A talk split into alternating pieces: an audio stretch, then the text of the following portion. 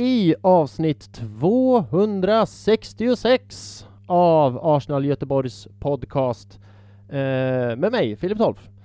Kommer det se ut lite annorlunda idag? Det är nämligen så här. Vi har en engelsk gäst med. Tobias och Oskar är i eh, England, Irland, Storbritannien. Irland är inte med i Storbritannien. De är ju i... Jag har glömt vart de är. Just det, de är i Belfast as we speak. Så de är inte med. Så jag är med en eh, Andrew Allen för tredje gången i podcasten.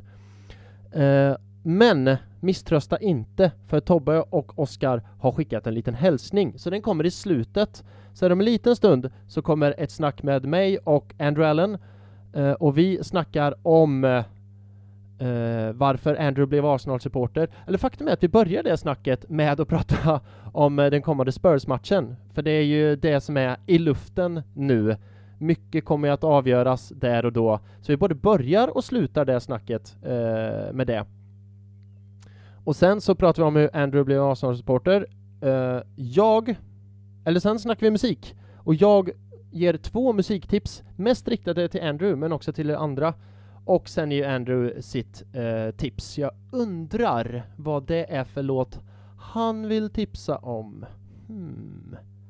North London forever, va? Mm.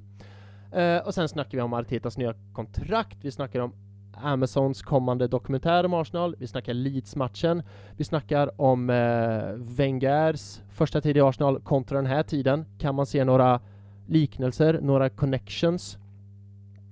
Eh, och sen snackar vi om, eh, ja eh, oh, gud, det är så här, samma sak som var förra veckan när jag spelade in med Tobbe, så glömde jag skriva anteckningar. Jag har glömt det nu igen, så jag bara tar från luften.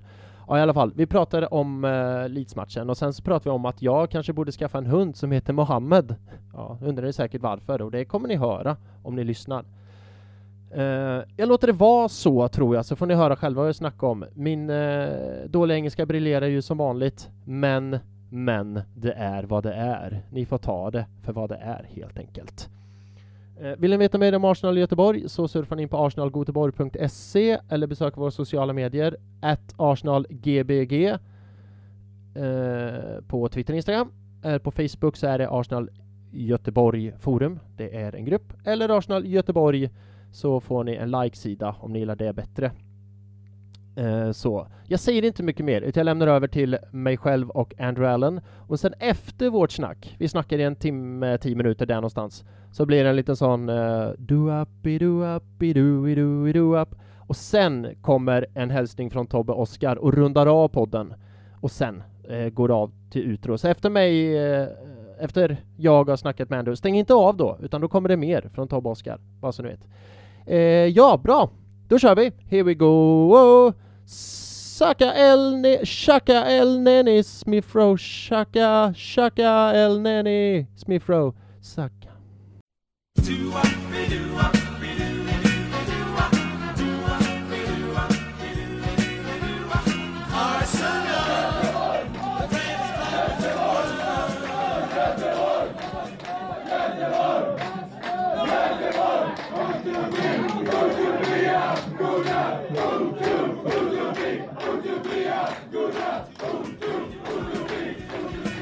Hello, hello, hello, and welcome to Arsenal Gothenburg podcast, a podcast for Arsenal fans by Arsenal fans to Arsenal fans, where emotions run the show. Uh, this time, this week in English, and I'll tell you why. Because we have welcome back to the show for the third time, a proper hat trick, something Eddie Nketiah couldn't do, but more about that later. It's Andrew Allen. Hello, Andrew. Hello, thanks for having me again. It's uh, it's always fun to be on the show. How? Uh, wait, I have to start like this. Andrew, are you well? You've caught me by surprise yeah. this time because, uh, yeah, left field's not been on the air for a while. Uh, why is I, that? Uh, I have to ask you. Sorry, why is that? Uh, I could give you the story. I mean, basically, uh, Cathal, my co-host, he started uh, a new job in January, and it's uh, ah. it's quite kind of heavy going. And basically, we made the decision in advance of him sort of starting that if he didn't have the time, then we shouldn't put pressure on each other right now. So we're just sort of letting him get into the groove, and then uh, we might come back. We might do a slightly different format. Okay. Uh, we haven't decided yet, but we went for a few beers. Actually, a few beers that turned into far too many beers on uh, Friday night. and um, yeah, we caught up and had a good discussion about it. And yeah, we'll see. Watch this space. So if you listen to this Arsenal Gothenburg podcast, maybe maybe Left Villa coming back to our Maybe, joy, maybe. to our joy. Great, great, great. Um, but are you well? It's I am very It's a serious question. Are you well, Andrew? I'm very well. I, I've got to say, Great. I'm very tired as well. Yesterday, I found so draining. Um, we'll get onto the match, I'm sure, Yeah, but yeah. like it's just been it's been so stressful, and every game for the last few weeks has been so so stressful and on the edge of your seat, and everything is sort of coming to a climax now. And there's excitement, and there's also fear, and I just yeah, I think I've got a few sleepless nights in me before Thursday. But isn't it uh, like you're longing for this? You want this, right? Because the couple of seasons before, it's been like, eh, eh, eh. So this is what you want, but it's so fucking exhausting. Do you know what I mean? it's it's it's absolutely what I want, and actually because of the way things are playing out now, with the Spurs game being effectively decisive, you know, or potentially decisive for Yeah. us, it's just sort of sort of on another level. Like we're now in a situation where there's a kind of potential Hollywood ending, and I didn't ever dare, you know, start dreaming of things quite like that. Um, and you know, you, you just sort of you start to get greedy, don't you? Yeah, yeah, yeah, With your definitely. emotions, Definitely. you sort of, you know, a few weeks ago, if you'd told me that we'd be going into the into the Spurs game with a with an advantage of any sort, I'd have you know snapped your hand off. But you know, on uh, Saturday night when I was watching Spurs, I was I was a bit gutted, I have to say, at the end of it that, Yeah. that Liverpool, you know, hadn't hadn't got the win because I felt like that would have just been a kind of real dagger in the heart of Spurs, and they can take quite a lot of heart, I guess, from a, a battling one-one draw away from home at, at, at Anfield. So, yeah, I mean, we're in a good place. I think that's the the, the, the key thing to to keep reminding myself at the moment, and it, in a weird way, even though I absolutely hope it doesn't happen, it's quite clear that there's you know something good happening at Arsenal at the moment. It's there's something good happening on the pitch. I feel there's something good happening off the pitch between the, the, the fans and the players, and there's a sense of progress. And you know, the last time I, I came on the show, and certainly the first time I came on the show, you know, there was a fair amount of doubts about that. You know, you hope Yeah. to see progress, but there was no clear evidence of it at that point. Do you remember your promise to me, Andrew? Ah, um, No Uh, worries if you don't. No worries if you don't. Because, like you said, uh, this is your third time on the show. Uh, Yeah. The first time, yes, it was in the middle of the Emery era quotes. yeah, Uh, and I was down. Oskar was down. I think you was down. You were down as well. Um, and I was like, everything is shit. It's so fucking shit. It's shit, shit, shit. And you said to me, you said to me, don't worry, Filip. It's shit now, but it's gonna get better. I promise. That was the first time. Uh, the second time you were on the show, uh, which was this season, the second game, I think we lost 2 0 at home against Yeah, Chelsea, if you remember. Yeah. And I said, like, well, Andrew, you promised me everything was gonna be fine, and it's still shit. Uh, like, like a joke. It, it wasn't that Yeah, good yeah, yeah. at the time either, but, but now, Andrew, the third time on the show, and like you said, things are getting. It's it's it's it's almost so good. I mean, I mean, I know we're not winning the league, but if you compared to the context, like we were two seasons ago, one season ago, like in the start of the season, even things are so good, like you wanted to pinch yourself. Do you know what I mean? Yeah, I mean, when you you talk about football every day, it's almost a bit like looking at yourself in the mirror. You can't kind of necessarily see the change happening in front of you, um, and it's maybe only when you take a little bit of distance and look back at old pictures of yourself, or you know, listen back to old podcasts and what you were saying, that you start to realize actually what's happening, and there is there's positive momentum, um, and you know, I, I don't think we're done yet. I think this team has got, you know, a long way to go. I think there's good players we can bring in. We've obviously just nailed down the manager, which was like the big news this week. Um, Wh- you what's know, your I don't- thoughts about that? Sorry to interrupt you, but I, before we go Um, move on, what's your thoughts about that? I mean, I I had absolutely no doubts that they the club wanted to give him a new contract. Um, I think it was all really going to be about the timing and the circumstances of it. Um, I'm a little bit cynical about why they chose to do it now. Mm-hmm. I mean, I could see the advantages that they're talking about, which is obviously it giving stability in the summer. But really, you can give stability in the summer and tell people behind the scenes if you're trying to get them to come to the club that the manager is going to be there in advance of it going public.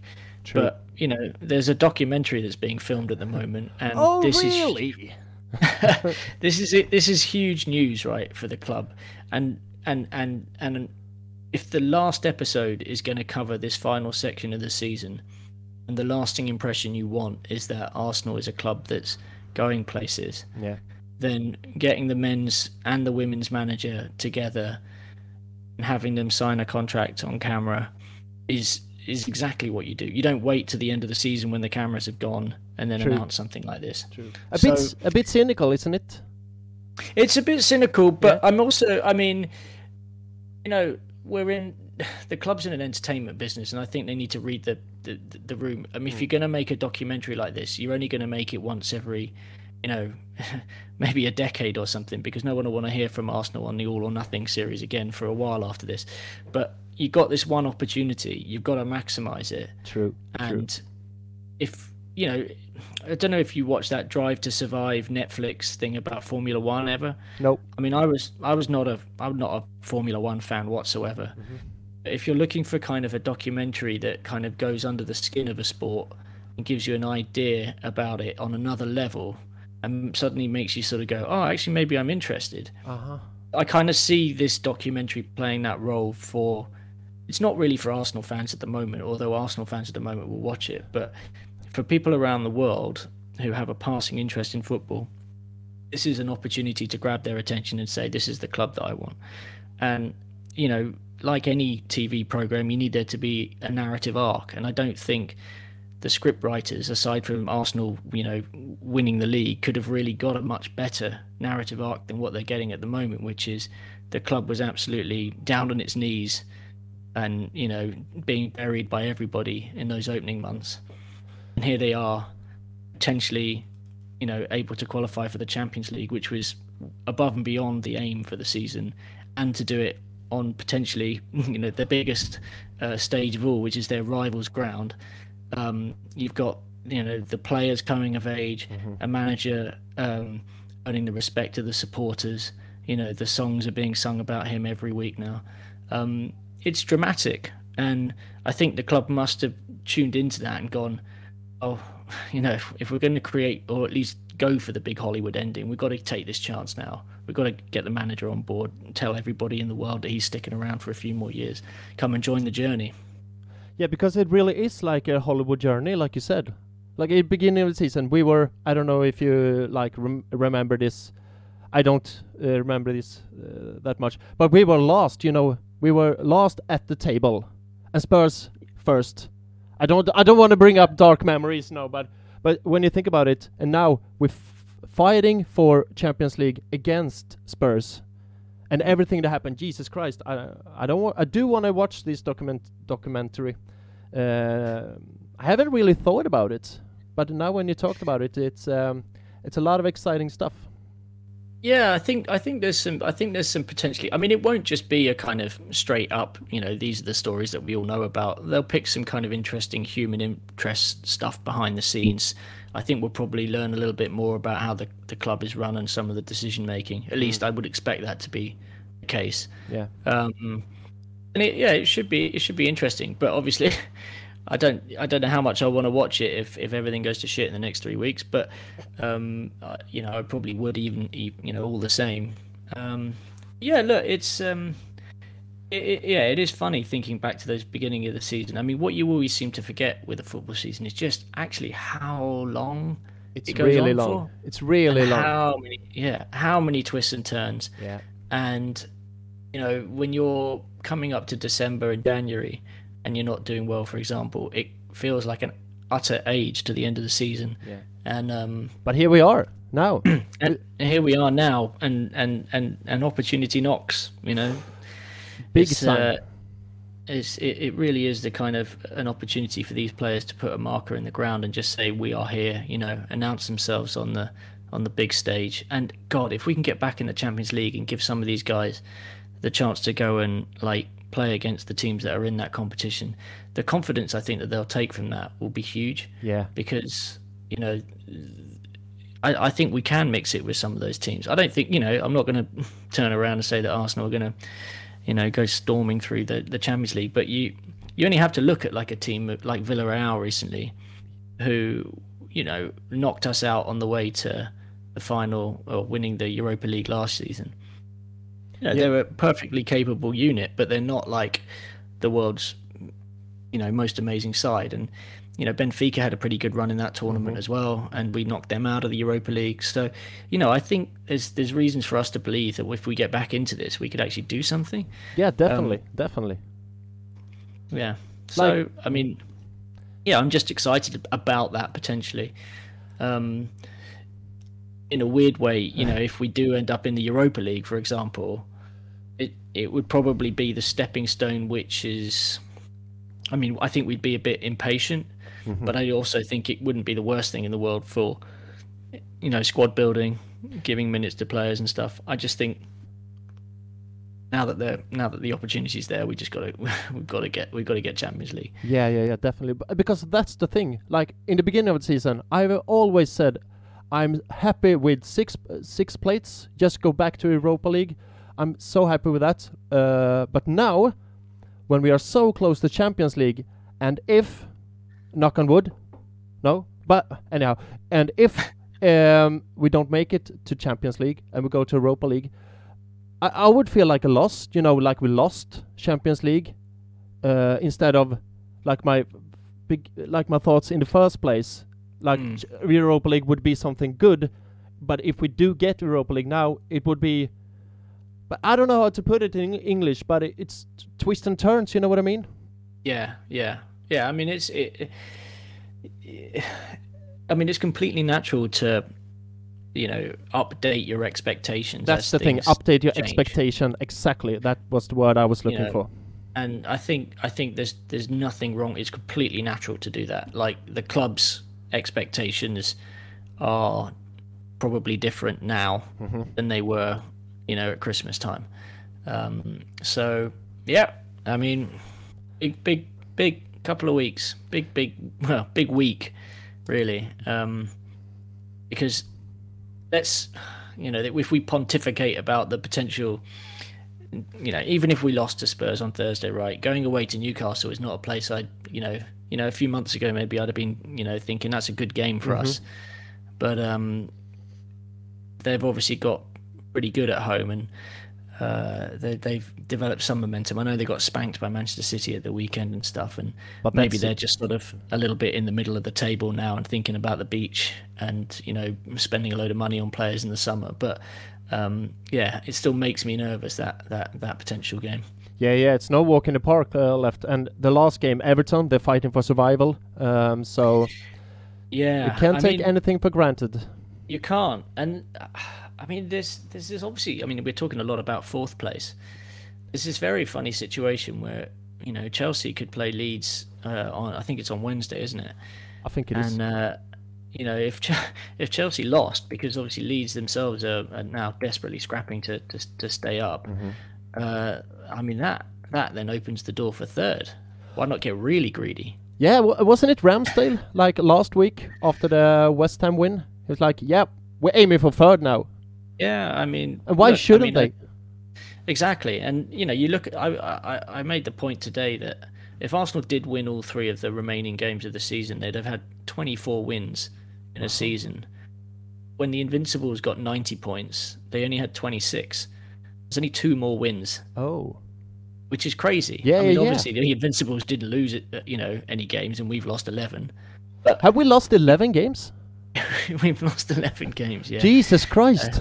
Yeah, it's kind of really funny because you kind of almost forget about some of them because you know, we had the three at the beginning, and then Yeah. we had the three recent ones. Yeah. But then there were still in between. There was sort of silly things like you know the defeat to Everton, the defeat to Liverpool. You know, eh, the, yeah, Manchester the- United, Manchester City. Manchester United. Yeah. I mean, just, I mean, eleven games is was always going to be too, you know, too many really to to make an impact. It's just interesting seeing that pretty much everybody else below us is, you know, Spurs have lost eleven, United have lost eleven, West Ham have lost thirteen. Oh, Um, but you know, City and Liverpool three and two respectively. You know, that really is the kind of you know that's what you have to do these days to, to, to win the title. When we were doing it, obviously we we went invincible, but Woohoo! in 2001, 2002, Yeah. you know, we lost a few games. In 97, 98, we lost six, I think, oh, uh, before. Christmas Uh-huh.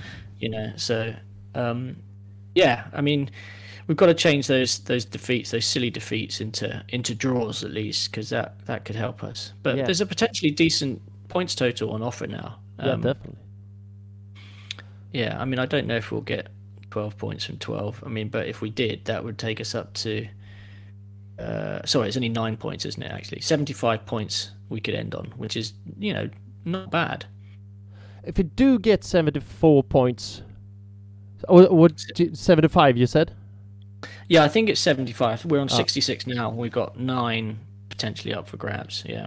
So, uh, if, but the thing is, we just have to win, just have to Yeah. win against Spurs away uh, on Thursday, and Yeah, if we do that, done. yeah, I, I don't mind us putting children out to, to go and play the last two games, whatever, you know. I just, Yeah, yeah. It, doesn't, it, doesn't, it doesn't matter. it's like lads, um, it's Spurs. Come on. Yeah. Exa- well, yeah, yeah.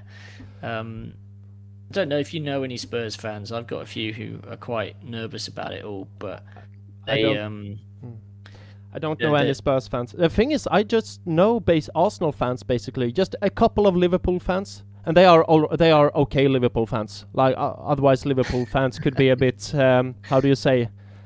Um, yeah, they can be a bit unbearable sometimes. to, yeah, you know. that's the right Yeah. word.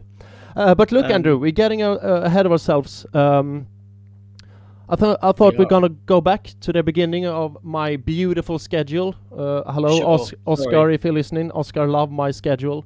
Um, and maybe we can talk more about Spurs at the at the end, so we do it chrono- chronological. yeah, Um, I think that makes sense. so, Andrew, how, when, and where did you become an Arsenal supporter? Um, I I, know, was I know that we asked this question to you before, but the thing is, we have a couple, uh, pretty much new uh, listeners, so I thought we introduce you to the Yeah. people who don't don't know know you. So, Andrew, how, when, and where did you s- become an Arsenal supporter? Um, well, I was I was born into a, a family of Arsenal uh, supporters, so I guess in that respect I was lucky and cursed all in one.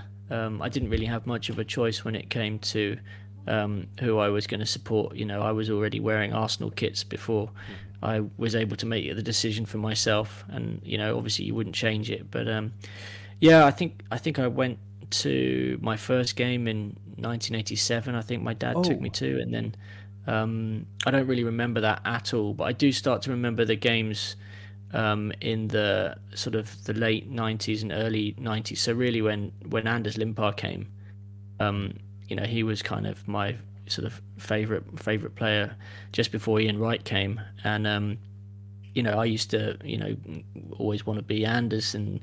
Uh, I would go to the North Bank and it would still be standing then, and I'd sit on the kind of what they call the crush barrier, and I'd barely be able to see anything, and you know there'd be all this swear words and everything kind of going around. When you're only like six or seven years old and stuff, and um, yeah, it's it- just it's into- intoxicating, isn't it? That kind of atmosphere. Yeah. You Was just- it like the scene in Fever Pitch, you know, when he bring his girlfriend to Highbury? Do you know what you scene know I'm what? talking about? Yeah, I know exactly. Yeah. And the thing is, right, there was a situation. So in 1992, I can pi remember this vividly. My brother and I, so I would have been nine, my brother would have been five. And my dad said, Oh, well, why don't we take both of them? And he suggested to my mum that we, we, we, we go to, to Highbury, and it was standing up. And Arsenal were playing uh, Notts County, I think it Mm-hmm. was, and it was freezing cold. It was a terrible game. I think Ian Wright scored, but my mum found did. it yeah, my mum found it utterly miserable, and she basically vowed never to go to another football game ever again. And then, after we moved to the Emirates, she uh, she she got curious about it because she thought, well, obviously it can't be as crappy as like standing up in the freezing cold, you know, a nice new stadium. Yeah. And she uh, she got hooked, so now she sits next to me at the Emirates, um, and has her own season ticket and everything. But um, yeah, I mean, it was exactly like that scene, like trying to persuade, you know, someone of the other sex to try and enjoy themselves in a situation where people are just barging around, moving. Um, you know, it was all rather aggressive and not, yeah, not very, not very fun, especially with two kids. No, I, I can I can see that. Uh, I brought my girlfriend to an Arsenal game. Uh, I think it was the last game of the season, 2019. We played Brighton nice. at home. You know, one-one. If we yeah. would have win, we made it to the Champions League, but we draw one-one and it was exactly like that scene. We sat in the North Bank, and and you can imagine by yourself, right? Mm. Yeah, uh, yeah, yeah. Miserable. I brought my. I've only taken my girlfriend to one game, and it was the last game uh, before uh, the country went into lockdown. So that mm. one 0 win against West Ham. Yeah. And I'm basically like, well, if you you came to one game and then football was basically banished for like six months, there's no way I can take you to another one. You're a bad omen you're a bad omen. Yeah, yeah, yeah. All right. Um, do you got uh, any uh, any favorite player from that era? You mentioned Limpar, Ian Wright, and yeah. I mean, you know, Paul Paul Merson was another one. Mm-hmm. I really liked kind of you know, as you always do when you're a kid, like the the kind of dazzling attacking players. Yeah. I like guys who dribbled with the ball, and Limpar and, and Paul Merson both were were very good at that and scored spectacular goals. I was actually I was there for the I was on the North Bank when Limpar did the, you know, when he lobbed uh, the Liverpool goalkeeper yep, in yep, 1992 yep. from about, you know, 50 yards or whatever it was, and you know that goal is just sort of imprinted on my, you know, my my retina, as it were. Like I can never not remember that goal. Um, and then, kind of, obviously, as as the team developed under Arsene Wenger, you know, it's just hard not to look at players like Vieira and Bergkamp and and Henry. Um, they were just, you know, superb players. It was just the greatest time to be an Arsenal fan. I was at university, I was in London, um, I was able to get to games, and the football was amazing. And, you know, for me, there's a sort of four year period in my life where it just felt like watching Arsenal was just, you know, being being on an, on on a drug of some sort. It was incredible, you know. Yeah, yeah. yeah. Uh, but um, yeah, you have to sort of well, I kept reminding myself at the time that it was never going to stay that good. I just didn't think there would end up being a 16 year hiatus for another league title. Uh, you mentioned Arsene Wenger there, um, and I, um, I was guest in Arsenal Malmö's podcast uh, last week, and I, I you nice. know, I was rambling on, blabbling, babbling, and I said something without thinking about it, uh, and then afterwards I thought to myself, damn, Filip, that was pretty damn good thinking of you. Um, and and here's the thing. Uh, we talked about the atmosphere in the the team uh, today, right? It's mm. positivity mm. and the atmosphere, and uh, we got something good going on, right? You agree? Absolutely. Yeah. And you, who were around uh, when Wenger come and Wenger's early days, can you find a comparison uh, with the early Wenger days with optimism, like we got a good thing going on now, we got a new exciting manager, new exciting players, with the team today, like we got new exciting players, we got a young manager, the team is rattling around. Uh, do, do, you understand what? Yeah, I mean, I, I, I get what you're saying. I mean, I in in a weird way, like while Arsenal had a, a bit of a, a, a drop off, the the period between George Graham going and Arsene Wenger coming, you know, the team it was a very different type of team. The style of football changed, but the success was sort of still there and within touching distance. So, you know, we'd obviously been um, Cup Winners' Cup winners under George Graham. We'd won, you know, FA Cup and League Cup. That you know, it wasn't that long ago that we'd won a, a, a you know two league titles in the space of three seasons. Mm. So you know, we didn't get to a point, I don't think, between everything being so bad and then obviously getting so good under Wenger in terms of results. I mean, there was one bad season, you know, we came something like 12th in the league, yeah. but even then we got to the final of the Cup Winners' Cup again. So, True. you know, we were mixing it with, with the big teams. The drop off recently has just been you know, I think the drop off has been more frustrating, mostly mm. because the path that we were on, you know, changing stadium and all the rest of it, all of the gambles and the risks that we were taking were supposed to lead us in a in an upwards trajectory, and we kind of got things wrong um, for many many different reasons. I mean, you know, there are all sorts of complications, and I think when it comes to you know optimism and a sense of things happening, I mean, the fact that it, by the tail end of the Wenger era and some of the Emery stuff, and with social media, everything was kind of blown out of proportion a bit more. It was more spoken about. Um, there was more attention on everything. Back in the late '90s, without any of that stuff, the only people you really talked to about football were maybe your family and a couple of your friends. Now you talk to the, the whole world at any one point, and the whole world is shouting what they think is going on. So everything just feels a little bit more kind of intense. Yeah.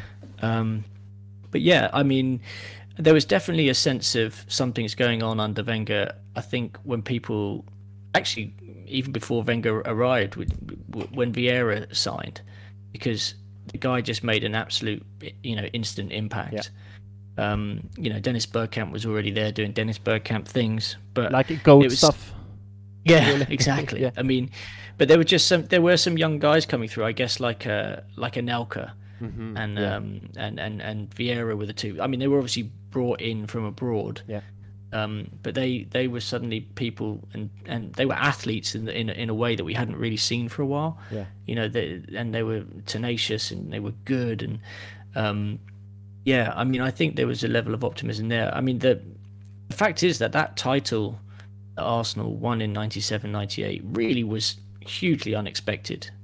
You know, they really were nowhere near um, Manchester United uh, coming into Christmas. We lost a game, I think it was on something like the 12th of December, maybe the 13th of December in 1997, and I think we went 12 points behind United. We lost 3-1 to Blackburn, and you know, as the as the saying goes, there was. Or the story goes is that the, the players all had a massive bust up afterwards at the Christmas party or something, and sort of thrashed everything out. And mm. after that, they they kind of got better um, turned things around, and the run they went on was just incredible. No one was expecting it, and um, I think that day that they won the league against Everton, with the sun shining and everything, there was a bit of that vibe yesterday. Yeah, you know, hmm. it's when the spring comes in and you get those sunny days, and everyone's in their, you know, in the red shirts and. Yeah. Um, yeah, pulling in the same direction, urging the team to just kind of get them over the line. Yeah, because the, yeah, because the thing is, I wasn't around uh, in uh, '98. I started support. Oh, oh, I did start support Arsenal in '98, but I was like eight years old, and I yeah, exactly. No, yeah, understand. Yeah. But I think thought about it now. Uh, like it, it had to be like the similar atmosphere. Everyone was gathered around the team. No divided fans. Do you know what I mean? But um, it was mm. just a thought I had. Like it had to be something like that at that time, like it is now. If you know what I mean.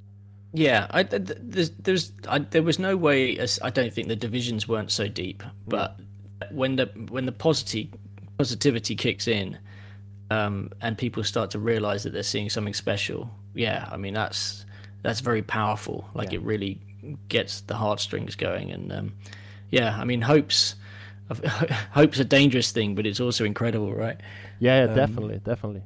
Uh, yeah. All right, moving on. Uh, every podcast, Andrew, we usually do Metal Monday because uh, Oskar and Tobias, uh, which couldn't be here today because I think they are in Belfast at the time. Um, oh, right, okay. Yeah, they're big metal fans. They're following a metal band around the UK uh, in every concert and so. I don't know the name of the band, I totally forgot that. But I think today since oh or Andrew, are you a metalhead? Are you into metal? We can do metal in. Uh, uh I think uh, my metal days are, are, way, way, way behind me. I went right. to a few kind of like f- festivals and stuff when I was, you know, 15, 16. I, I saw things like was it NOFX and stuff like that. You know, kind of. Uh, God, I wouldn't even know how to describe the music anymore. But um, yeah, those days of mosh pits are gone. I'm an old man now. I'm getting too old for this shit. I think if you put me in a mosh pit today, I'd be more concerned about the state of my shoes afterwards than I would be, you know. yeah, same else. with me. Same. I would. I would be uh, worried about my about my spine. You know, don't push me. Don't push me. Leave me alone. Leave me alone. Let me get my. Uh, Because I was thinking to do this, we can do Music Monday instead, not Metal Monday, but Music Monday. Uh, and the thing is, we um, tip, uh, give advice for a song that we think is good to our listeners. No more complicated than that. And I was thinking about this uh, back and forth, back and forth. But I've decided, Andrew, is it all right if I go first? You, yeah, absolutely. Go for it. Great. Um, and the thing is, I have two songs. And Okay. yeah, I'm cu- curious if you can see the theme of it. Uh, the first song, uh, the first song is uh, "It's Getting Better, Man" with Oasis. Oh yeah, yeah, yeah. Yeah, I, I I did like a bit of Oasis back in the day. uh, one of my favorite bands. They are so freaking, freaking fucking good. Uh, the second song is also by one of my favorite band, The Beatles, and it's called Nice. "Getting Better." I see the theme. Yeah. Uh, we already spoke about it. It's uh, based on your promise to me that things are gonna get bet- better, which they now are. So thank you very much, Andrew. Oh, you know, my pleasure. It was all my work, obviously. Yeah, All my work. One hundred percent. I don't I don't know that I necessarily shared the same positivity that I gave out on the show at times, you know, judging by some of the things I tweeted in the worst moments, as we all do. But um, I'm Dark. waiting for someone to drag me up on all of that once we've actually done something, you know, confirmed good. Yeah, those were the dark days. Um, and over to you. Which s- song do you want to recommend, and why is it uh, "The Angel"? yeah, I mean, it had to be that, really, Yeah, didn't it? Just 100%. from the timing. I mean, what a couple of weeks that guy has had, Louis Dunford. I mean, he's gone from being, you know, a, a sort of up and coming artist to suddenly being known by the entire Arsenal fan base across the world. To meeting all of the players this week, being invited to the training ground, meeting the manager, to this club playing the song. Yeah. Uh, you know, before yesterday's game, and and not just playing the song, but you know, he's there in an executive box watching all these people, and then just as the chorus kicks in, spine tingling.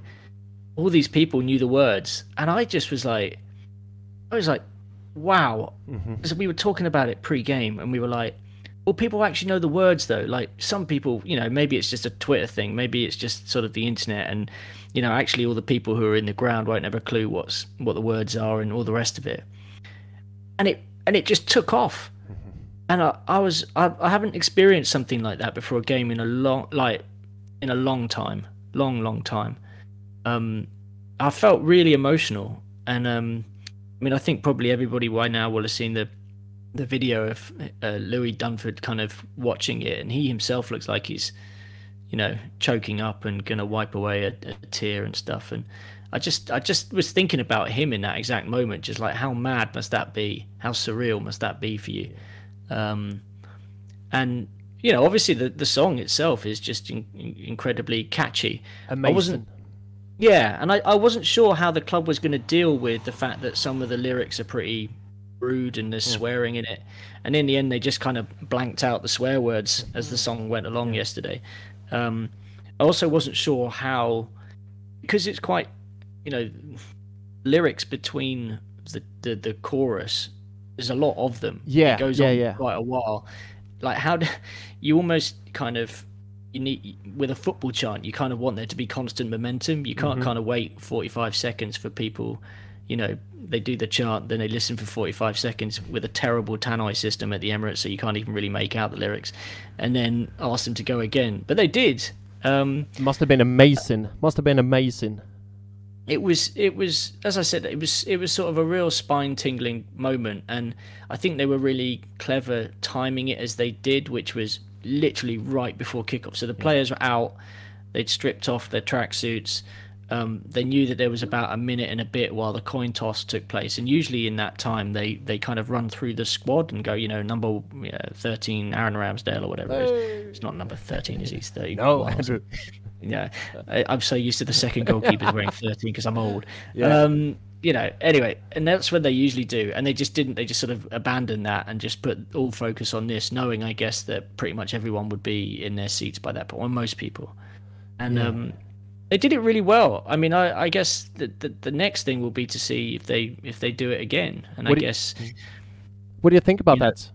Are they too late to back I- down, or was it just one thing coinc- uh, one thing tie? Do you know? Was it one thing? I, I I suspect, given the reaction and the fact that, I mean, from what I could see, people were into it. That they they'll, they'll definitely give it another go for Everton. They have to do Um, it. They have to. I if yeah. you if you ask me, they have to do it for every home game home game now till eternity. Basically, because Well, I it's, mean- it's so good. It's so you know it unite, unites the fans. It unites the team. It unites everyone. And finally, we got something to you know. Once again, something to rattle about, something to unite under. You know what I mean? yeah. And it's it's been too long. So I think I think and hope this was just the first time, and because they uh, they're gonna be idiots if they don't do it again. It I- can I- only I get better.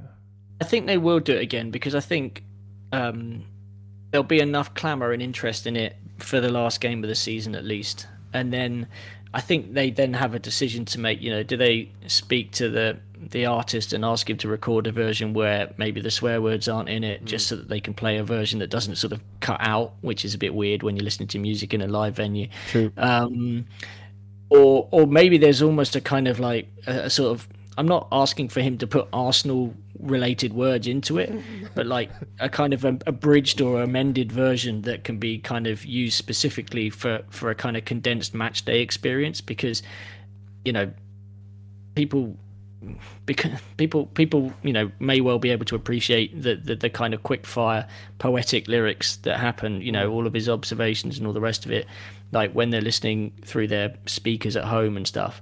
But, you know if you're trying to build an atmosphere i think um yeah it, it kind of it, it needs to sort of kind of come in waves but slightly quicker Yeah. they actually they actually played it again at the end of the match I and saw I that. don't I heard that. Yeah. I don't know that it actually worked quite as well, um, because again, it was like a music, some music came on, and it takes about a minute to get to the chorus.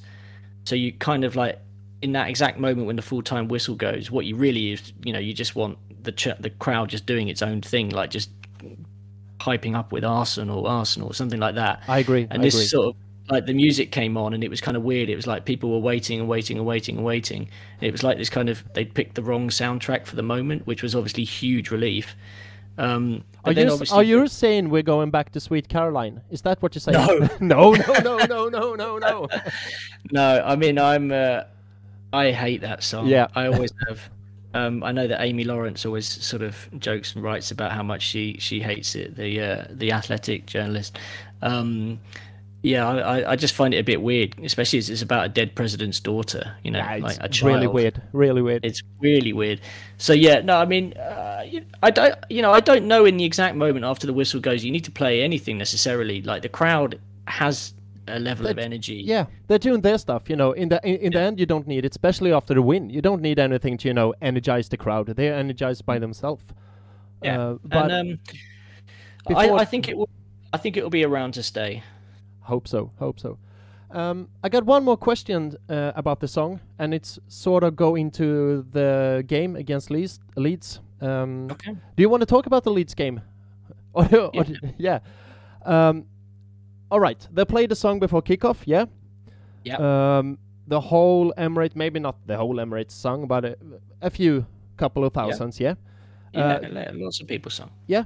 Do you think that the team felt this and got very, what do you say, energized about this? Because at the beginning of the Leeds game, uh, yesterday's game, they were on fire the first 15 20 minutes. Do you think that there was something about the song, or just Arteta before the game was like, now we go out and you run uh, like hell, like you never did before, and we cut them by surprise? Because I, mean, uh, think, I think, I think, and uh, that the song did something to them. Like the, they, I don't know. I think so. I, I, I, I'm inclined to agree. I mean, I think you'd you'd you'd struggle not even as a player to to realize what's happening in that particular moment. Um, you know, there was a real electricity about the place. Yeah.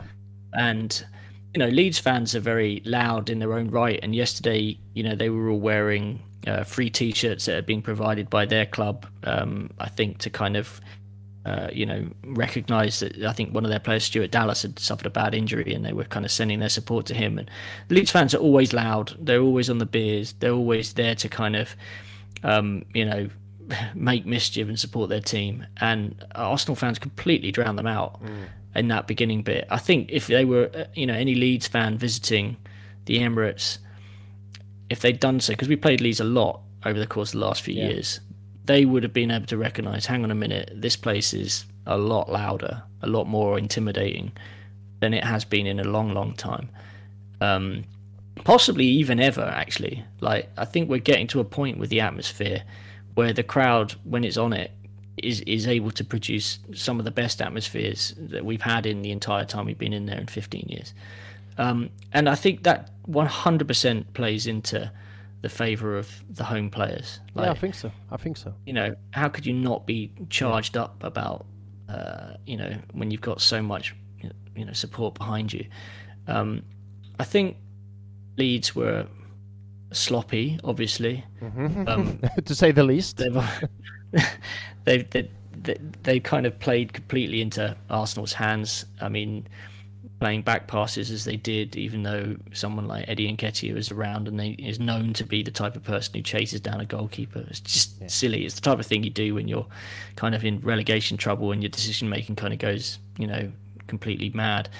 Um, but yeah, the players fed off it, and that for the first 15, 20 minutes, I was like, wow, like how many goals are we going to score here yeah. today? Yeah, I was thinking the same uh, especially when they got their their uh, red card. I was like, yeah, laying, laying yeah, down yeah. in my couch and putting up my feet and bring it on.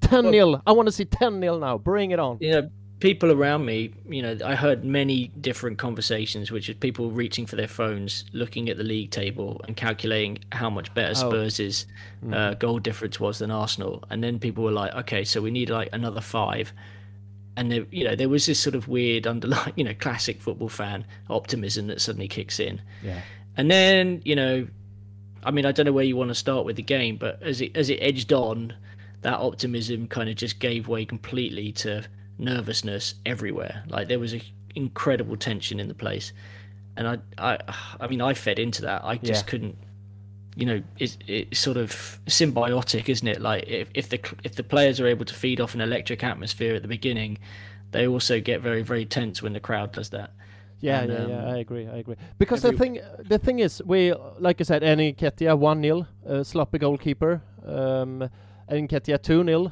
Yay! Good goal, by the way. Good assist really by good Mark. Goal. Yeah, yeah, yeah. Uh, yeah. And then they got a red card, which is by like the clearest red card you have ever seen. But the ref yeah. feels like he have to check the monitor. Oh, all right, you do that, and uh, that's a red card. Um, so two 0 in halftime, and you know I was thinking the ten 0 Come on, bring it on, bring it on.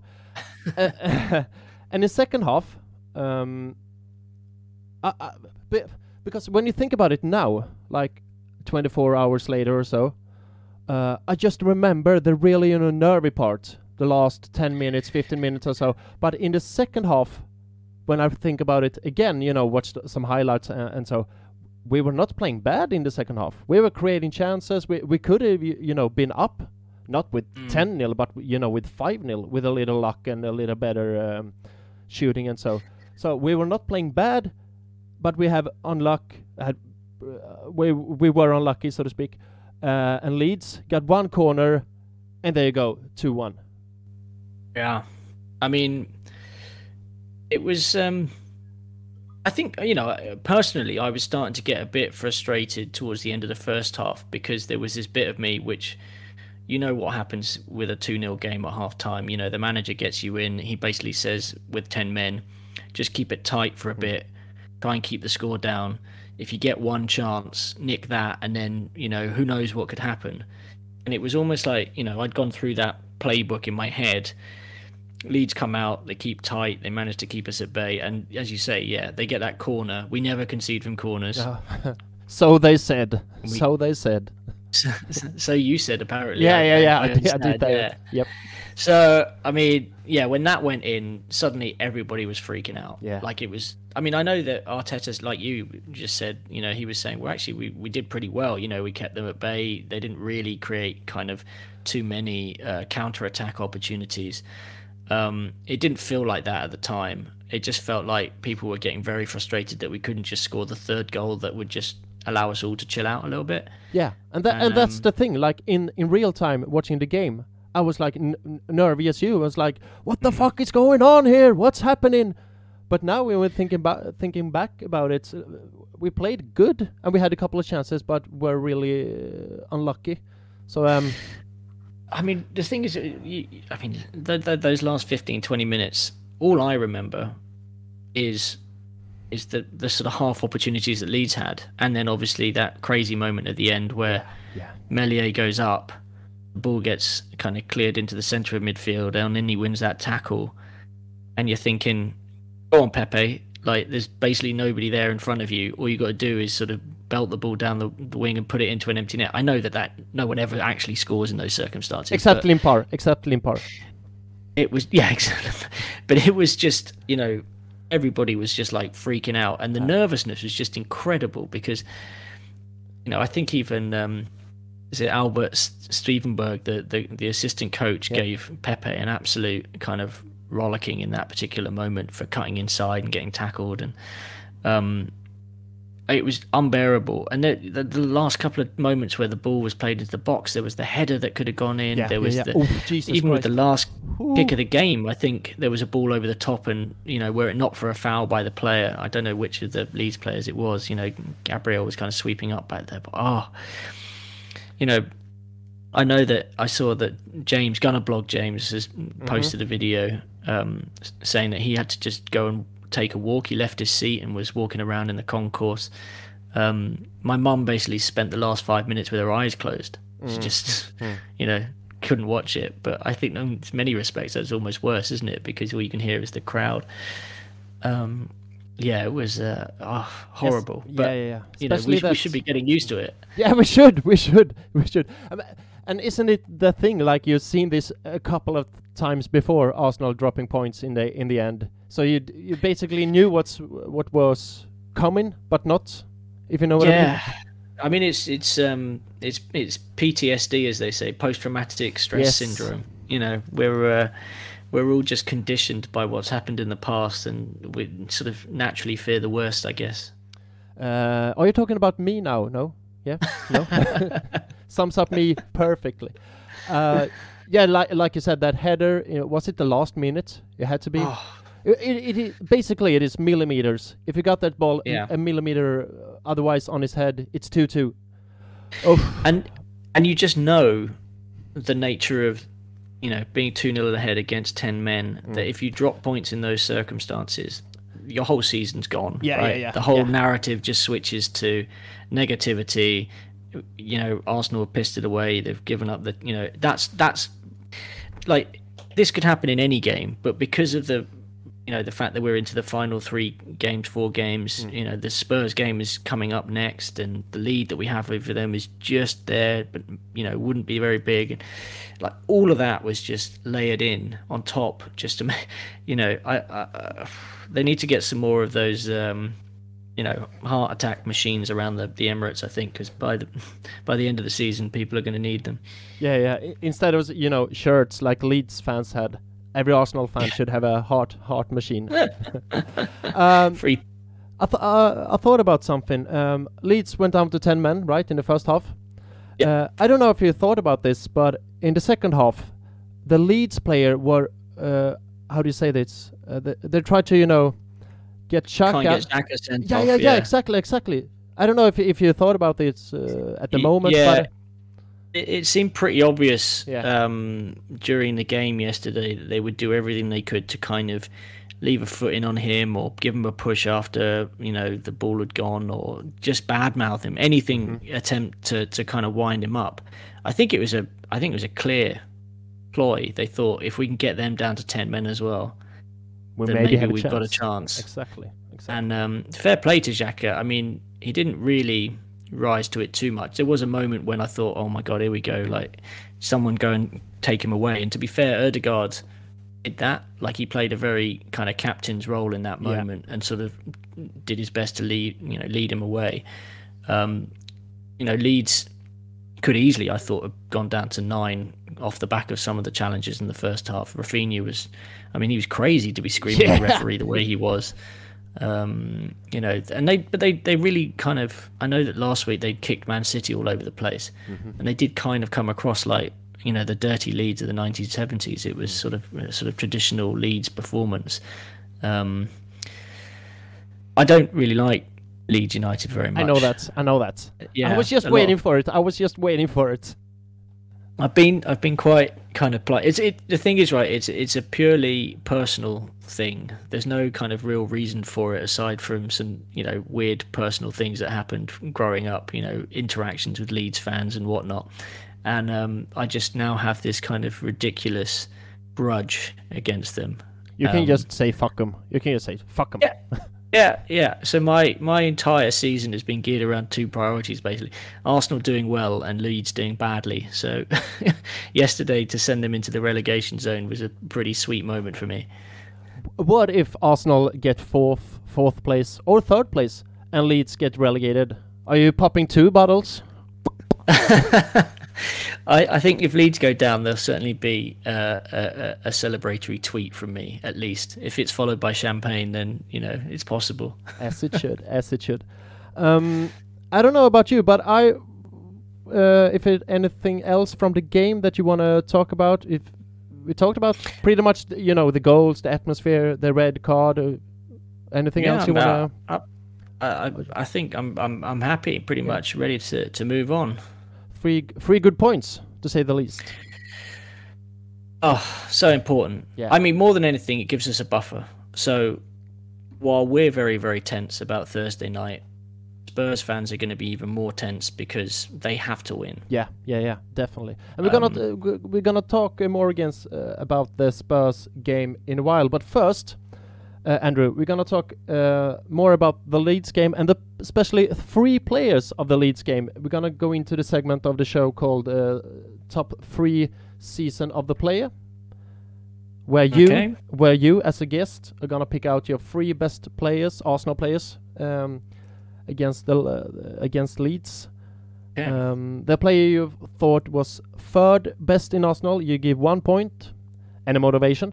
Uh, 2nd mm-hmm. best, two points and a motivation. And the best Arsenal player, you give three points and uh, a little motiv- motivation. Why? Okay, and these sure. points go to uh, a table where we, in the end of the season, by the end of the season, could see which player has been the best in Arsenal the season 21 22. Just three games left, so it's starting to be um, uh, exciting. Uh, are you aware of the Do rules? Yeah, yeah. yeah uh, who's who's who's kind of leading the way at the moment? I love that you ask. Uh, Ødegaard is number one. Uh, Smith, is he? Yeah, yeah, yeah. Smith Rowe yeah. number two, uh, Bukayo Saka number three, and Aaron Ramsdale uh, got the four, fourth uh, fourth place trophy. Interesting. Smith Rowe's quite high up, given he's not played that much. But yeah, I guess yeah. he did have a very good period, didn't he? Yeah, in the beginning of the season. Yeah. Yeah, yeah. Interesting. Okay. All right. None of my three picks are on that list. Really? yeah. All right. Uh, um, exciting. Uh, well, uh, the the third best player against Leeds. Okay. Who was it? So there, I, one point. There were. I had a real toss up because I thought about Ødegaard, but Ødegaard's mm-hmm. just always good. So he's, um, he's so good. He's know, so good. Yeah, he's so good. But I didn't go with Ødegaard. I thought about Tomiyasu because I thought he did really, really well playing mm-hmm. out of position and you know I think that's a really nice option we have. In the end, I went with Gabriel Martinelli, mm-hmm. um, just because he made a brilliant run for that for that Nketiah goal, and he was a constant menace. I think, you know, he's much stronger than he used to be. Mm. You can see that he's able to kind of hold his own in the challenges, and um, he just needs to find some composure when he's shooting. Like I think he scored some good goals this season, but he could have had five or six more, yeah. no doubt, and he should have had at least one yesterday. Um, so he's yeah, he was my third place pick for for yesterday. Uh, um, you know, in the second half, when I uh, earlier when I talked about we were a bit unlucky, I think Martinelli ha- had like two, three shots uh, that he Mm. maybe should score at least one. So I know what you're talking about. Yeah, Yeah, I mean he's he's had moments in games, you know, the Liverpool game I can think of, the City game, you know, where he's just he's very very dangerous and he makes defenders very nervous, but he hasn't quite found the clinical shooting that you know cuts you, you know, makes you know makes you stand out from the crowd basically. But he's still young. He's so yeah, raw. yeah. There's- so much potential there. Um, so yeah, all good. All Not right. worrying about it too much. No, no word. Yeah, he's, he's uh, really, really good. Uh, the second best player against Leeds. Uh, I, you can't not put a guy in who scored two goals Mm. in the top three list. So Eddie Nketiah, um, very pleased that it was for him and against Leeds. Obviously, he was on loan there a couple of seasons ago. Um, thought the second goal was really nicely taken. You know, the ball was slightly behind him, but he still found found a way to kind of put it away. Obviously, the the first goal you don't really even need to talk about. You know, Nketiah does that chasing down all the time, and um, it's just amazing in this day and age that so many goalkeepers sort of forget that he's going to try that. And um, yeah, good on him. So many goalkeepers still think that we play with Lacazette. I think. yeah, I mean that's true. I mean, it, yeah, I mean, yeah, that's very true. There's no way that Lacazette would have had the energy to go sort of charging from the first minute. He'd be saving his energy, I think, for you know try and get through to half time. Yeah. Eddie seems to be playing at the moment like with a you know like he's he's proving people wrong. He's got that chip on his shoulder. I think he said after the Chelsea game, and um, he was very unlucky, obviously, not to to have a goal against Manchester United. Yeah. Uh, and you know could easily have scored against West Ham on a couple of occasions. So I'm just really pleased that he's scoring. Um, great timing for him, obviously. You know, if if he doesn't want to stay at Arsenal, he'll have all manner of clubs chasing him now. Mm-hmm. Um, But And- maybe and- he will stay. What's your thoughts about he uh, not celebrating his first goal? I wasn't sure if it was more like I don't know if it was so much about the Leeds connection as it was just sort of celebrating the cock up of a goalkeeper. Ah, right. Um, right. Yeah. I don't I don't know I don't know because he seemed quite happy to kind of celebrate the second one if you know what I mean. Yeah. um, yeah. Because I was gonna uh, ask you about that. Uh, what's your thought about Cedric celebrating his second goal more than than Nketiah himself? Oh man, like one of the reasons why I want this season to be over is that so Arsenal can go and buy someone who isn't Cedric to play when Cedric is around. I, uh, uh, he seems like a nice guy, but the guy drives me crazy on the field. So um, Yeah, with Yeah. all the crossing, uh, we talked about this like a million times on this podcast. All his crossing, like in the in the in the second half, we know things are starting to get nervy, and Cedric get the ball. You can you can almost hear the whole team shout, "Cedric, Uh, don't cross it." okay, I will cross it. like Yeah. crossing in, crossing in, crossing in. Oh, yeah, it's it it it is. I mean, yesterday it was really frustrating. really frustrating. Um, I, I I recognise that Arteta thinks he's a good, solid professional, Mm, and um, you know, I think maybe there is something to be said for a guy who really enjoys other players on the team scoring goals and is keen to kind of be in that moment with them. Maybe that's a good thing. I don't know if you heard that Aaron Ramsdale was on the Peter Crouch podcast last week, Yeah. and um, was was- was, there when they were riding the bike through London? You know, with a oh yeah, and he yeah, was no, wearing yeah, it was part of that same oh, thing, right, yeah. Okay. and um, he was kind of asked about who the I guess the term would would be teacher's pet Uh-huh. in you know, and um, he said, well, you know, Ødegaard's always talking to Arteta in Spanish, and they're Mm. talking tactics and stuff. But he said that um, Cedric thinks he's like some kind of Pep Guardiola, like he thinks he's a tactical genius or something. So, um, if that is the case, look out for Cedric being the manager of Arsenal Football Club and everybody playing long crosses every five minutes. Wait, wait a second. So Cedric thinks of himself like a Guardiola. Oh, Yeah, I oh think my he's God. got this. That's what Ramsdale said anyway. It- sounds like Cedric is the new Bendtner. I don't know if there's quite so much womanizing. Oh, the, but maybe, maybe not. I don't know. All I know about Cedric is like he defends on all four, like you know when he w- did against United, and he likes his crossing. centipede. Yeah, Yeah, yeah, yeah. Oh, that was funny scenes. Oh, Um, but all right, the third best player against Leeds. Interesting. So my pick, my pick for the for man of the match was Mohamed El Neni. Um, Woohoo!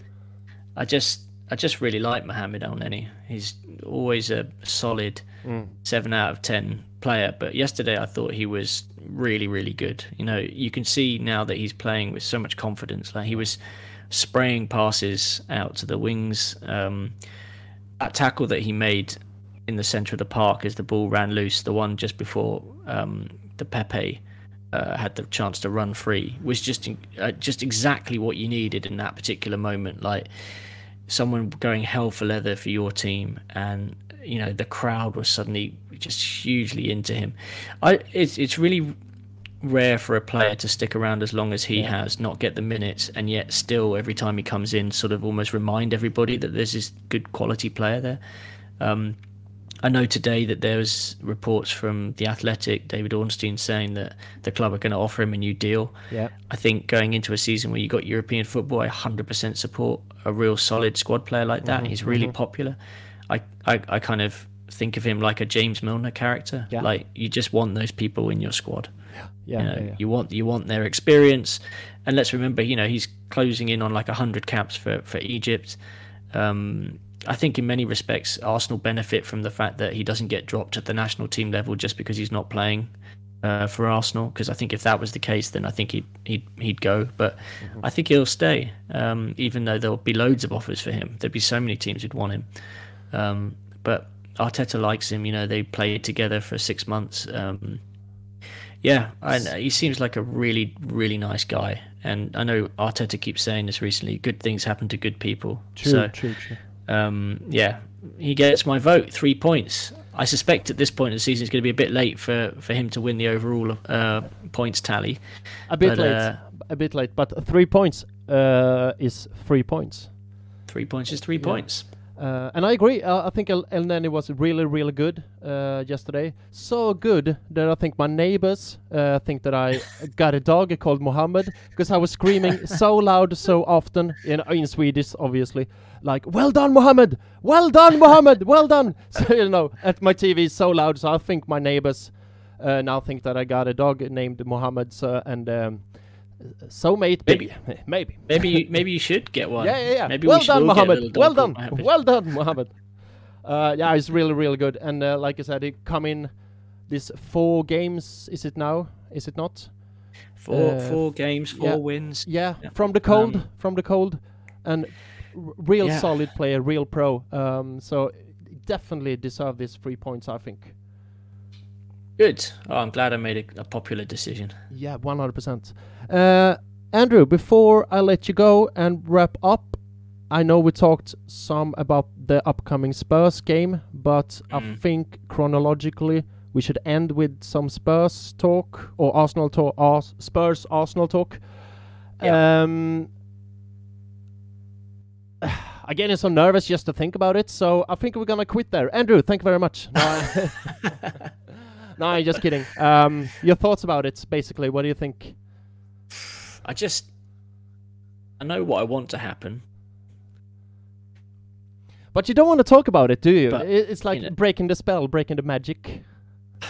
Like you know what? There's, there's, there's something really funny about this game in that you know Spurs moved into this stadium.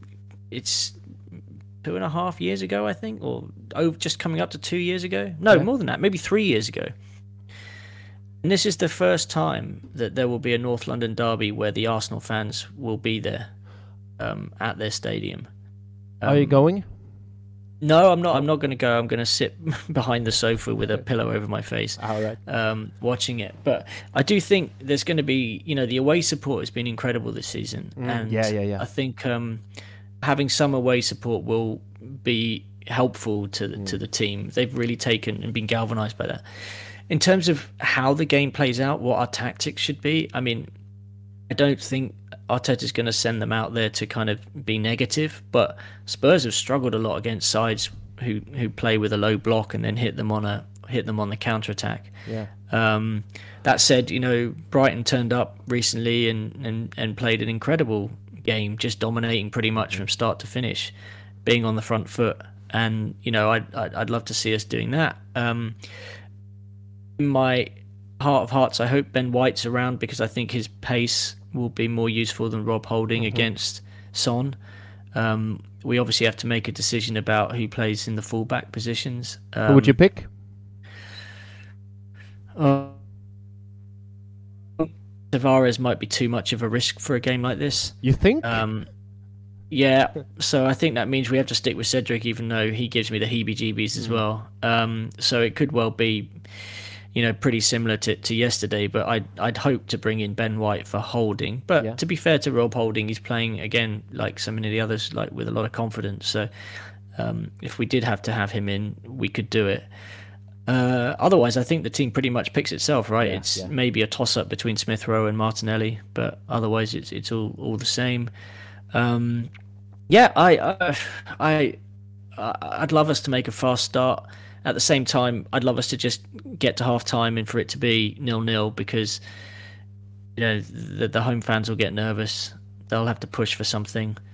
That could open things up, could give us room to go on the break. I think the, the the key thing for us, and we've shown that so many times this season, if we can get ahead, that could that you know if we can score the first goal, that could make it will make all the difference to us. I think. Yeah, yeah, yeah. Yeah, I think it's a it's a tough game because you don't want to go uh, all guns blazing because uh, Tottenham Mhm. are so good on the counter. Um, but, but at the other hand, you don't want to give uh, the game to them, if you know what I mean. Mhm. Um, do you want to go there and go for a draw? I don't think so. Um, I don't know. I mean, that's. Yeah, I- don't- but, but I a draw a draw would be better result for us than for them, if you know what I mean. So maybe go Yeah. for a draw. I, I, I- it's it's tough. I think. I mean, if I think if I'm trying to let me think. I mean, if the game was in the 83rd minute and Arsenal were winning one 0 would I take a draw? Uh, no, I'd get No. greedy. I'd want the one 0 win. But of course you you know, if, if it was one all at 83 minutes, I'd be fine with taking the draw. Yeah. Um, yeah, it's all I- about expectations, right? Uh, like we talked I- of in the beginning of the show. Yeah, I mean, it's just I, it just I, I'm, I, I'm sitting here at my desk, right, and the moment we started talking more about the Spurs game, I started sort of shaking my leg. There's a sort of nervous energy that just sort of kicks in, and you know, a, a few weeks ago, I made a series of predictions to myself about what would happen in each game, and I've been completely wrong with all of them. So please don't ask me for a prediction. No, I, I, I wouldn't do that. I, would, I wouldn't do that. Um, I don't know what what's more there is to say. Um, Well, other, I- otherwise than Spurs is shit. Like, can you? on all Arsenal note? fans, wherever you are in the world, because it's going to be stressful. But we can do it together, maybe. I hope. Really stressful. Um, I found some stats. Uh, Antonio Conte versus Arsenal. Are you interested to hear Oh, that? Yeah. Uh, Conte have faced Arsenal eight times, won one time, draw three, lost four. Yeah, I mean, I guess the most famous of those was the the Arsenal Chelsea one, where after the game he completely changed the setup of the Chelsea team, and then they went on and won the league. Wouldn't Um, you say that the most famous one is the FA Cup final 2017? maybe. yeah, probably that one as well. Yeah, yeah, yeah. Yeah, I mean, it's interesting. We've we've, I mean, playing Chelsea is just we we we constantly surprise me recently. You know, we've become kind of Chelsea's bogey team. Antonio Conte, I mean, he was so angry about the game being postponed yeah. initially. You know, and and it, it's kind of funny that I mean I know that the TV companies deliberately held off, you know, rescheduling it because they kind of saw this situation coming hmm but it is it is kind of funny that it's played out that way and that actually Arsenal will probably have the advantage going into the game. Um, I expect it to be a pretty vicious atmosphere. In, you know, the Spurs fans are going to take it really very seriously, and if you thought it was loud at our place at the weekend, then you know the Spurs fans are going to be in in full voice. So getting them, frustrating them, you know, do not let them score early is probably one of the most important things because what you don't want is to sort of score early, be up against it, chasing the game, open yourself up on the break, as we've seen so many times when Son and Kane against us. You know, it really has to be a tight, controlled, mature performance. Um, we have to maintain and, and manage almost the atmosphere as well. I think yeah, what why I brought up the the away fans being there for the for the first time is mm. you know I think that will be important in doing that because it'll sort of at least the players will be able to hear something on their side.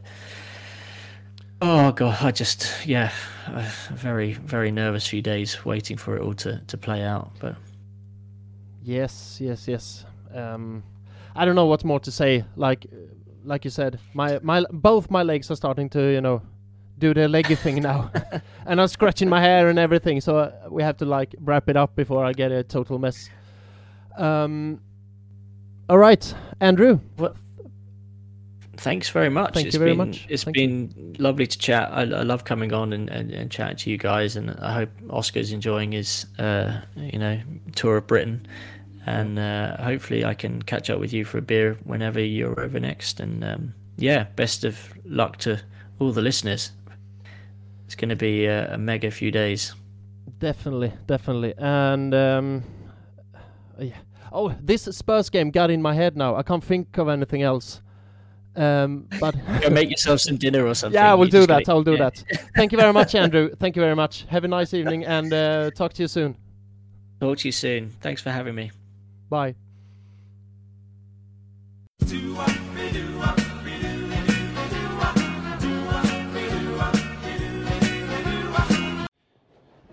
Tjenare! Då är vi här igen på, med resepodcast. Resinslag, det gör vi alltid, eller hur Tobbe? Och, Stämmer. Ja, första frågan. Var är vi någonstans Tobias? Belfast, Nordirland är vi. Precis allmänt är väl 10 grader och regn i luften. Eller det regnar också. Det är väl som att man förväntar sig av eh, Storbritannien generellt. Kan eh, också rapportera att George Bests flygplats inte är så mycket utav bäst. Ja, otroligt blyg eh, flygplats får jag lov att säga. Men eh, det är kul att vara här. Eh, anlände från London, eller flög från London i morse. Um, ja, eh, gårdagen var ju eh, rolig som fan. Eh, vi eh, får väl ta det från början. Hur började dagen Tobias? Dagen började väl med att vi vaknade. Ja, det brukar de flesta dagarna göra. Aha. Och sen eh, ner. Eh, några av grabbarna var väl lite trötta. Eh, eller alla var väldigt trötta. Så det blev väl blandad eh, frukost eller inte. Eh, och så sen så drog vi till eh, match, eller till 12 pins. Vi tänkte vara där på låset 11. Men vi var lite sena så vi använde väl typ 25 minuter efter att det öppnade. Och då är det alltså smockat ute. Um, flera hundra människor där inne. Ja, Eh, som det ska vara. Solen skiner och ja, träffar många vänner som man inte har träffat på länge. För nämna några. Eller ja, vi kanske inte ska nämna så många. eh, nej men Lisa och Peter, eh, Peter Kling och ja, Omar var med. Och... Gunnar on the road. Ja, men det var ju senare på kvällen vi träffade ja. Gunnar on the road. Men uh, shoutout till honom ja. Men eh, det är ju så att vi sitter här i hotellrummet och vi har ju andra gäster med oss också. Så jag vänder frågan till eh, min gode vän Pontus och frågar han vad var Pontus första intryck av att anlända i Finsbury Park på 12 pins? Ja, nej jag måste ju säga det. Jag, jag har ju ändå hört mycket om eh, Premier League-fotboll och eh, när man har pratat med Oskar, Tobbe och även andra då. Och folk pratar ju hur gott om den här stämningen och det. Eh, så man hade ju ganska höga förväntningar inför matchdag. Men nej, jag trodde aldrig det skulle vara så här bra. All den kärleken, gemenskapen som finns runt omkring. Som Oscar när du får en kram på läktaren av någon person efter 2-0 var det va? Ja, Eller var det... 1-0. Redan efter 1-0 och sen även efter 2-0. Han, ja. Eh, han var fram och kramade mig många gånger sen. Så, som det ska vara då. Man, eh, ingen, aning om, ingen aning om vad man heter, man presenterar sig inte eller någonting. Utan det är bara... Det är bara ren kärlek. Ren eufori. Som det ska vara. Uh, ska jag berätta mitt perspektiv då så ja. är det så som jag berättade i förra podden att jag satt på Tollington och kollade med uh, två andra uh, som inte hade biljett heller då. och det är ju väldigt intressant generellt då började även spela ut en öl över en av dem, då var man ju på gång sen. Eh, ja, och så inne på arenan då så det stora som hände igår var ju att eh, vi fick uh, The Angel spelades inne på arenan precis innan matchstart. Louis Dunford var på plats. Eh, låten heter nu också, om ni inte har sett det, The Angel. Eh, North London Forever. De har bytt namn på Spotify. Okej. Så det var intressant och eh, det var kul att se de här klippen efteråt. Hur rörd han blev med att hela läktaren sjöng den här låten. Spelades även efter eh, matchen var slut. Ja, det, jag tyckte personligen att det var väldigt underbart att få sjunga denna låt. Eh, ja, hyfsad inlevelse, tror jag. Eller vad säger du Pontus? Hade jag någon inlevelse? Ja men det skulle jag absolut säga. Ja, det är bra. Eh, men annars överlag, det var rätt bra tryck inne på arenan igår som det har varit många gånger den här säsongen. Speciellt i, första halvlek. Sen vaknade Leeds-fansen till i andra halvlek. Och... Men överlag eh, bra tryck inne på arenan som eh, det har varit den här säsongen till skillnad från tidigare säsonger när det kanske inte har varit känt för så bra atmosfär. Det har vi ju, alla vet väl det som har någonting med Arsenal att göra, att det har av motståndarfans kallas för The Library. Ja, då är det ju ett eh, bibliotek jag vill vara på numera då. Uh, nu var jag ju inte där lustigt nog men uh, ja, det är ju lite mer uh, ljud nu för tiden än vad det varit kanske för 10 år sedan till exempel. Ja, sen efter matchen så tog vi oss ja, en burgare såklart som man måste ha på vägen bort till Tollington och sen in till Tollington. Där var också knöfullt kan man säga. Det var nästan att vi inte skulle få komma in. Men shoutout till Linn som alltid löser så man kommer in. Inga konstigheter. Lust, lustigt med det här är när man får ah hur fan hade ni bord där inne? Det var ju så jävla mycket folk. Och så bara ja fast jag satt ju där i typ fem timmar igår. För att eh, det var... eh, ja, och de andra hade en liten paus då och jag har ju inte ätit så mycket. Så det var, det var flytande föda där för mig på, på Tollington. kan man säga. Uh, en av de, eh, det var många roliga saker som hände inne på Tollington. Jag tyckte det var väldigt roligt att uh, få träffa coach Beard från uh, serien Ted Lasso. Han var på Tollington med en av våra tidigare gäster, James McNicholas, Gunnerblog. Och fick även träffa Clive. Trevliga som alltid. Så har ni inte hört det så kan vi... Finns det, de har varit med i vår podcast. Eller så får man lyssna på Arsblog, eller Arscast eller, eh, eller Arsenal Vision Podcast.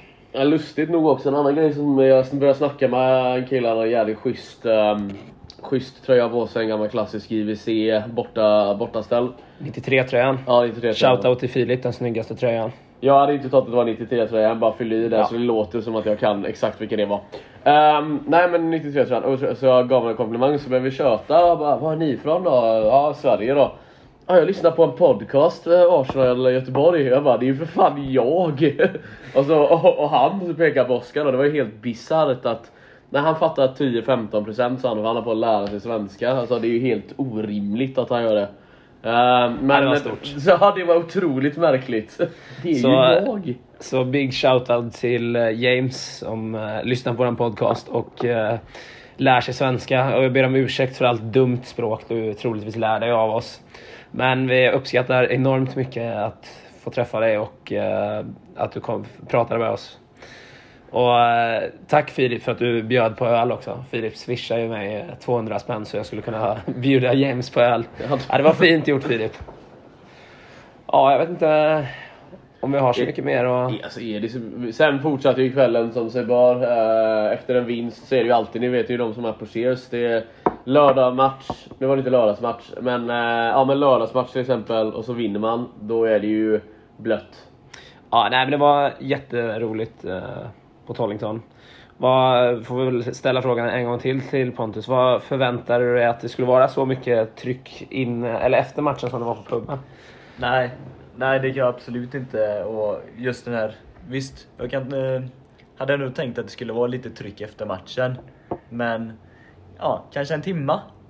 Men, eh, ja, hur länge var det tryck där inne på Tollington? Ja, vi lämnade ju vid eh, halv eh, sju Mm. och då var det fortfarande väldigt mycket folk där och på uteservering och allt sånt. Men allt det där har ju berott på, nu, nu fightas man om en, nästan en tredjeplats då är ju väldigt inom, inom en räckhåll för Arsenal. Och jag tror att det, vart klubben är på väg reflekteras också i hur mycket folk vill stanna och njuta av att det går bra igen då. För med covid och allt vad fan det nu varit och krig och allt vad fan som händer i världen så är det nog när ens lag vinner faktiskt och, och sådär då, då vill man ju då vill man ju fira. Och fyra gjorde vi roa oss kungligt kan vi säga. Ja, absolut. Kan vara en av de låtarna som gick längst. Det var intressant tyckte jag när de drog igång uh, With the North Bank och With the Klockan. Den skanderades en stund. Det var inte en gång uh, den uh, gick i några minuter i sträck där. Det var intressant. Bra tryck som sagt. Jag vet inte om vi har så mycket mer att Alltså, säga. Jag, Pontus, du har ju varit på eh, fotboll i övrigt och du håller ju på ett annat lag i Europa. Men hur står det här sig kontra då Barcelona som du tycker om? Mm. Jag har ju faktiskt aldrig sett Barcelona på plats. Ja, du har inte det? Nej, jag har ju varit där men off-season, Ah. tyvärr. Eh, Jag har- däremot varit på Bernabéu. Och det är ju mäktig stämning och det är ju högt, eh, högt hög ljudvolym där också. Men det är ju mer vid en målchans eller busvisslingar. Det här är ju festivalstämning alla som sjunger med och den här biten. Det, det går inte att mäta sig. Men just igår också, gå till matchen. Vi gick ju från 12 pins till eh, via... Ja, inte riktigt via Highbury, Via men... Blackstock Road Ja, och precis. Och förbi. Arsenal Station upp då. Och, det är, och så solen ute. Det är liksom härligt väder, våren är här, det går bra. Det var väldigt liksom, vad ska man säga? Eh, Pittoreskt eller gemytlig stämning liksom när man går dit. Finner köpt lite merch också. Ja, eh, det, sa- det, det sa jag faktiskt till eh, Pontus och de andra grabbarna som var med, Niklas och Fredrik, att ni kommer att märka det att publiken kommer att leva sig med i allting som händer och det tror jag vi... Det märktes nog ganska snabbt att publiken lever, med, lever sig med väldigt mycket i allting som händer. På ett helt Var det, sätt. några, var det några svordomar eller någonting som skanderades också eller? Det är inte så mycket som jag tänkte på. Det är lite tråkigt. Det, Ja, Man vill ju ha det med engelsk fotboll. Ja. Domaren ska ju få höra det liksom.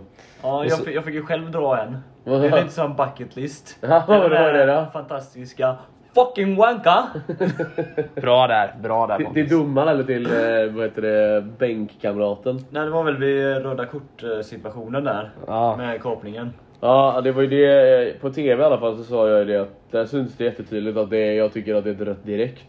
Men eh, jag förstår att domaren kanske inte tog det på studsen. Eh, så, beroende på var han stod. Ja, men vi ska väl inte bli för långrandiga utan vi får väl eh, lämna över till eh, Filip igen.